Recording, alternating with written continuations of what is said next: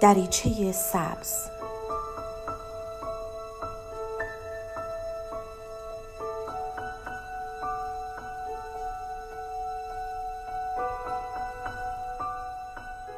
سلام من دکتر نسیم حسینی نژاد هستم متخصص روانشناسی بالینی. با سری برنامه های روانشناسی رادیو ایران شهر در خدمتتون هستیم.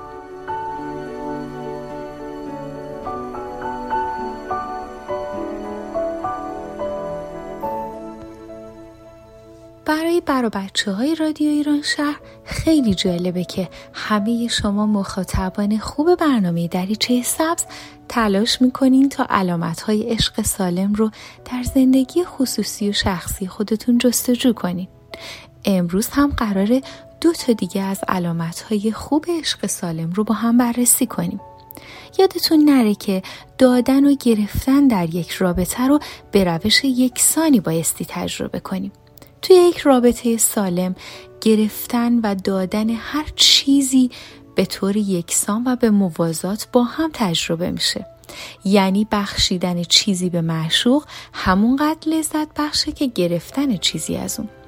وقتی که شخصی از تجربه یک رابطه وابسته به یک عشق آزاد و سالم جهش پیدا می‌کنه خیلی راحت تر می‌تونه ببخشه و انتظارات کمتری هم داره.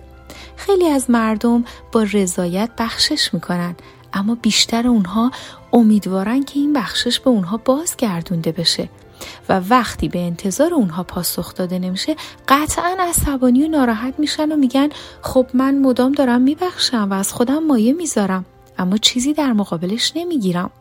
بنابراین در چنین رابطه ای ممکنه یک طرف به بخشیدن خودش پایان بده و تصمیم بگیره که باید از این به بعد جور دیگه ای تو رابطه ادامه بده و دیگه چیزی از عشق سالم قطعا باقی نمیمونه یادمون باشه که یک نشونه مهم دیگه اینه که عشق سالم تلاشی برای تغییر یا کنترل طرف مقابل نمی‌کنه.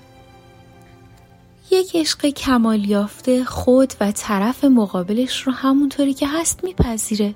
یعنی سازگاری های متقابل در یک رابطه عاشقانه. توی چنین رابطه هیچ کدوم از افراد تلاشی برای تغییر و کنترل همدیگه نمی کنن.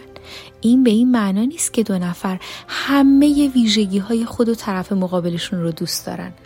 بلکه به این معناست که می‌تونن به چیزایی که دوست ندارن از زاویه درستی نگاه کنن.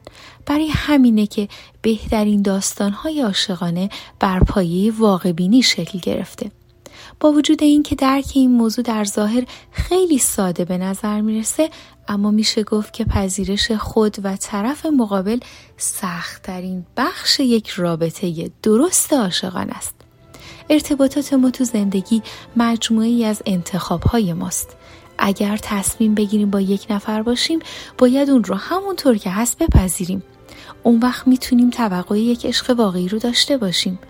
تلاش برای تغییر دادن یک نفر از نشانه های وابستگی ناسالمه. و اگه دیده باشید هر کسی که تلاش می‌کنه تا شخصی رو عوض کنه با شکست مواجه میشه.